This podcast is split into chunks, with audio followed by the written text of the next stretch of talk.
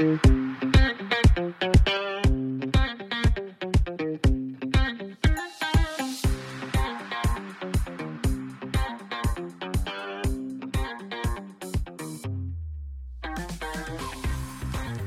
back to another episode of This Is Not the Way. My name is Chris Thomas. I am here on my own. No Courtney this episode.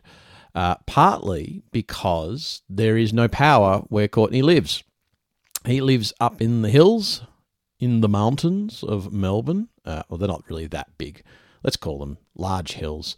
And we had one of the worst storms come through Melbourne in many, many decades. But of course, with climate change, we say this every second year the worst floods. This is the worst fire. But it is the worst storm in the last four years, and basically the wind ripped down everything. So power has been out for about 500,000 people in Victoria last week. Um, I think that's already back down to 10 or so thousand now, but he reports that he still doesn't have power where he lives. Um, they also didn't have water because trees ripped out the mains pipes. So we're talking about very big, old, probably oak trees uh, that they, they put on the footpath, and they've actually damaged the water main. So everyone's lost water as well. Hopefully, his water is back on. So, yeah, he can't stop me from ranting about anything I want to rant about, including my uh, new soundboard as well.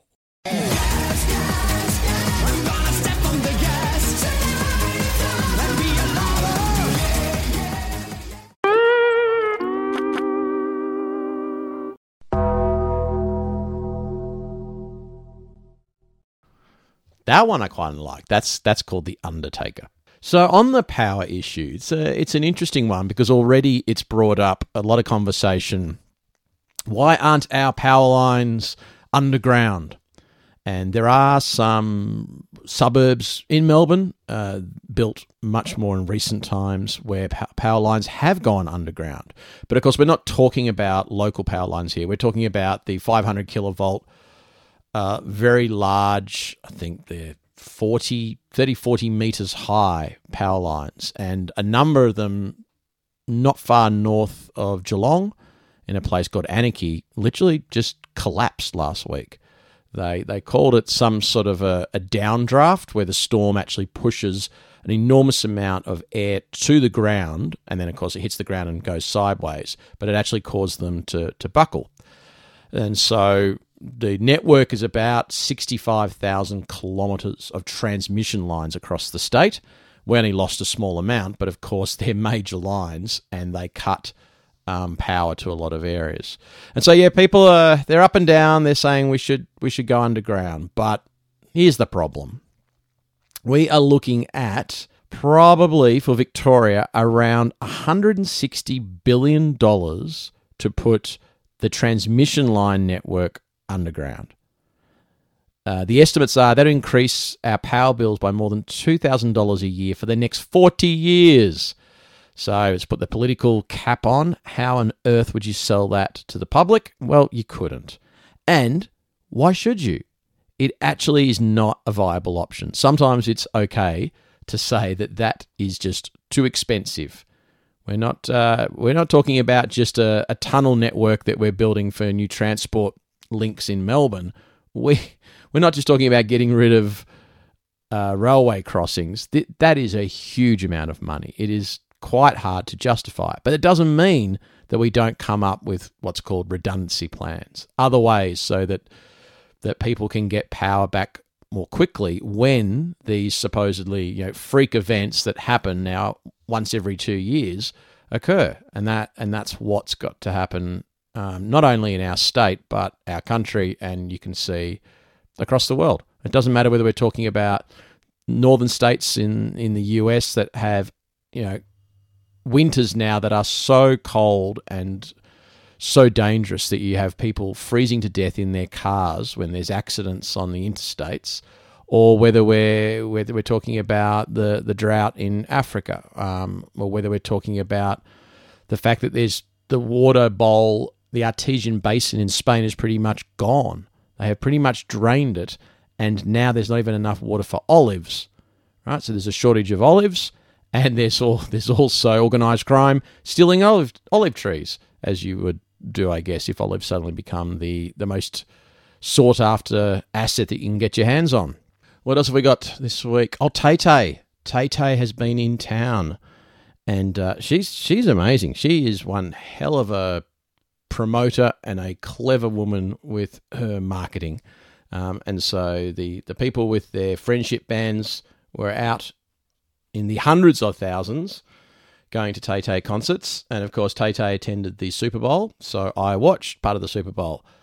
And I forgot, as I should know better, I went to University of Tennessee a long, long, long time ago. And so I do know something about the game of American football or gridiron.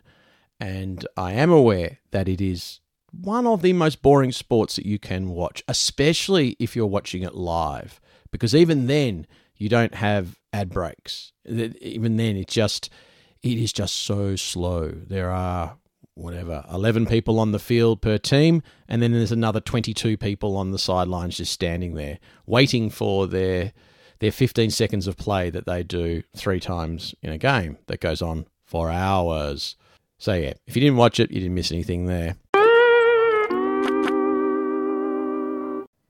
This week, our favourite report writing person, Allan Fels, has produced another one with his mate Rod Sims. And this one is all about competition um, during the COVID crisis, but then post what's happened with the pandemic and the supply chain crunch that we've had. Uh, raw material costs rising, but who is gouging the average Australian consumer and on what? Um, so this time, not really talking about petrol because we get gouged on that every week anyway. This time, the focus was uh, on a few different industries, but grocery came up the most. Our friends at Coles and Woolworths. And I always find this weird it, that the report is going to be politicised because it was um, commissioned by the ACTU. Uh, and so it, it's always going to be taken by uh, members of the opposition at the moment as to be something that is staged in a sense. But of course, what it says is what we've always known. So we just come back around this circle again of, oh, yeah, here's a report that says, hmm, having a duopoly means that, hmm, you don't have as much competition and that, hmm, the customer gets screwed. Well, duh the, the, the overall problem, as it's always been, is that we say that we're in an open market and, and that we, uh, we enable everyone to compete, but of course we don't.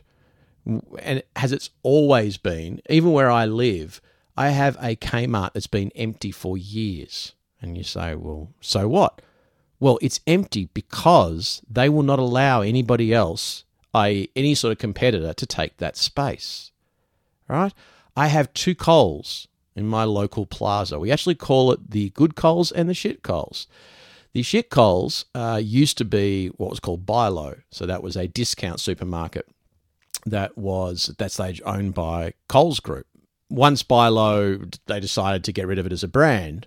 Well, they're not going to just let that piece of real estate be used by any competitor, so they put in another Coles. So we have two Coles that are, I don't know, 85 meters apart from each other. All right. And it's a bit of a joke in our area, but the underlying issue is actually one that leads completely to this point of, oh, yeah, we get charged an enormous amount. Um, these companies make the money, return it into our super funds, so that they love to say that there's a circle, just like the miners go, that there's a beautiful circle. These riches come back to you but it, it, it doesn't work, not just because of the consumer, but also the suppliers. In today's news article, they talked about how a supplier had to pay, uh, in inverted commas, a rebate in order to get through a price rise increase. Of course, that is a way of these grocery companies getting around some actually fairly strong laws about the fact that you can't um, you can't just do that to suppliers, but they do every single day. They say, well, we can't get your increase through unless you pay a certain amount of money for inverted commas promotional activities, and that might be end of uh, end of aisle type stuff. But it, it's a it's it's a crock of shit. It is just a fee that you pay in order to have the price increased, and the people that pay for it are, of course, us. The the supermarket just makes even more out of that. So it's one of those. Yes, we know this, and maybe the average punter doesn't, but the majority of us actually know what's going on. So what? Until we enable some sort of a market that allows more competition, it will be exactly the same forever. After after I briefly read it, I shrugged my shoulders because um, this this is back to public policy. This is back to what we want to think of as actual competition in an industry in a market, and most of us pretty quickly will just slip back to well, how the hell do I shop even cheaper at Coles or Woolies? But of course, they're going to do that to you. Uh, Alexei Navalny, he passed away this week. We'll never know how, but we all know why. And uh, so that's that's nice and convenient for our favourite Russian president before he goes into the next election, which is Vladimir versus nobody. Nothing new there. Uh, King's got cancer. In fact, it's all actually happening in 2024. It's um, it's pretty nuts. I did have no one thing on the on the war. I don't talk about wars that much. I've purposely avoided talking about the Israel Palestine conflict. A, because I'm definitely not an expert, and B, because whatever I say um, is going to always cause, I don't know, more tension and more conflict, and that's not my, my intention, I suppose. Although it is absolutely tragic. So give me one more episode and I will have my opinion about that. But just an interesting one the other night, I was talking with a friend, and the the Ukraine Russia conflict and the fact that the war hasn't exactly turned one way or the other. It's pretty much in a stalemate, and uh, the, the the Russians are accused of sending what we call cannon cannon fodder, and I guess the term cannon fodder simply means that you're not trained. Um, or trained very poorly, you're sent to the front line. You're given a weapon that's not going to be nearly sufficient to either hurt the enemy or protect yourself, and then basically you you're sent over the top, like they said in World War One, and you're going to get slaughtered.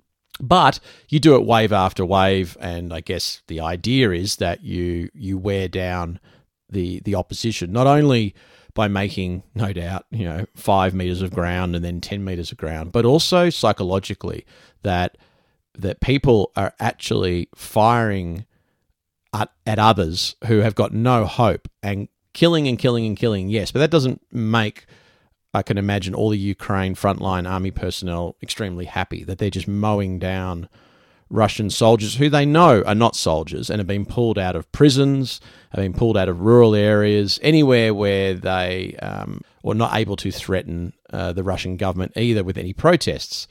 But the, the point made, which is a good one, is that yeah, people think, oh, it's it's been going quite bad for, for Russia and for Putin, and that all these people are dying. It's a lot of people dying. And my friend said, Remember World War II? Remember the horrible Holocaust and what occurred in Western Europe? And we were talking about uh, six, eight million Jewish people. In World War II, the Soviet Union lost around somewhere between 23 to 25 million people. Of those military deaths, probably close to 11 million, maybe 12. There's never going to be an exact figure. A staggering amount. So, so much more than what other countries experienced. And the thing, the point here is that this is part of the culture the, the culture of, of Russia has, you know, a bit of Chekhov in it. Chekhov wrote about, in, in this very dry, uh, acerbic wit, about the misery of living in Russia, about how tough life was, about how when you think you've made two steps forward, it actually quickly becomes five steps back. And that no matter what you do, there will always be hurdles and there will always be pits that will sort of catch you out. And he, you know, he did it with amazing humor if you if you like that kind of writing. But the the point is is really important that for Russians, they in some ways, why would they rise up against their leader over a war like this and a lot of people being sent to senseless deaths when this is actually part of their hundreds and hundreds and hundreds and hundreds of years of history? And it's not just even just Stalin and the Second World War, it goes a long way, way back. So to them, sometimes, depending on where you live in Russia as well, it's not much different whether you stay where you are working the land or whether you go off and get some money fighting somewhere which you'll know nothing about or what's going to happen to you. But the history of that country is staggering in terms of how many people get killed in conflicts. And so you do have to build that in to their psyche into the way that they approach something like this war, where unfortunately, and this is the tragic part, they will just keep putting more and more people in, and the Russian public will keep accepting this. Yes, they control the narrative with the media, but at the same time, it is actually part of their culture. And the country goes on and it rebuilds. And the same thing will happen after this. I have no idea what's going to happen in the next 12 months. I think, unfortunately, it's going to be just more of a geopolitical war, more stalemate, more waiting on money for ammunition to to fire at the enemy for very little land to be gained. So many cities have already been bombed to the ground, but Putin is not stupid and he knows that he can keep providing at least humans to the war more and more and more. And so that is this longer term tactic of wearing down probably everybody, wearing down the West in terms of their support and what they want to provide for this proxy war. Yes, well, that was uh, that was not exactly the most um, amazing, happy conversation. So sorry about that. I don't really know what sound effect you would um, you would even give for that.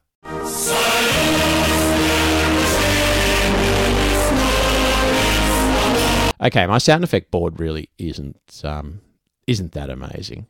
Uh, who could we play that one for? Um, Barnaby Joyce. Wow, good old Barnaby. And so uh, Barnaby Joyce is found lying on his back, drunk as a skunk, still talking on the phone in Canberra just last week. And again, interesting in the, the news coverage or the social media coverage. So, a lot of people very vitriolic about the journalist who has taken the video and uh, walked past and sort of left Barnaby where he was, lying on his back on the concrete. Now, um, I'm pretty sure from that the footage, he's actually on the phone. So, he's not, you know, he, he hasn't passed out completely. He has not, you know, uh, thrown up, vomited on himself. He doesn't have an airway that's blocked. He he's he's just off his nana. And it, you know, some people saying this is not in the public interest. Well, you know what? You're a member of parliament. And sure, you can go out and drink. Sure, you can go out and get drunk. It's probably not that great if you are then in your suit rolling around on the Canberra concrete without sort of realizing just what sort of state you're in. And uh, yeah, we'll see. We'll see what happens with Barnaby because it's pretty sure that the Nats cannot contain Barnaby. He he is too powerful. But also, uh, I've had people say to me that Barnaby Joyce cost the Liberal Party probably three seats at the last election. And what I mean by that is he is unpopular with a large part of the electorate and people, especially with a personality that gets into the news, that says some pretty nutty things, let alone whatever personal stuff has been going on in his, his life, even just his response to policy. Some people love it. He's very um, straight down the line, he's very raw. You don't get the feeling, I think, or some people don't, that you're being bullshitted. On the other hand, someone like me he comes across as a massive bullshit artist. But that's part of being a politician. But yeah, it's a, it costs the, the Libs maybe three seats in people going, I don't like this sort of character in this idea of a coalition. Um, that's got to hurt, man. And they won't be able to shift him. So, yeah, go Barnaby. Let's um, let's see what he's up to next month. Okay, what more can I do?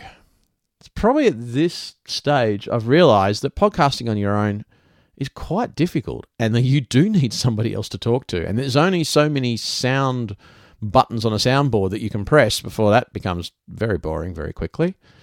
Uh, we have not discussed the US election because, oh, could we just leave it for a little bit longer? So, yeah, what a broken country. Completely broken. And Courtney had said that I would talk about John Rawls, and I will. Maybe that is one I can do on my own.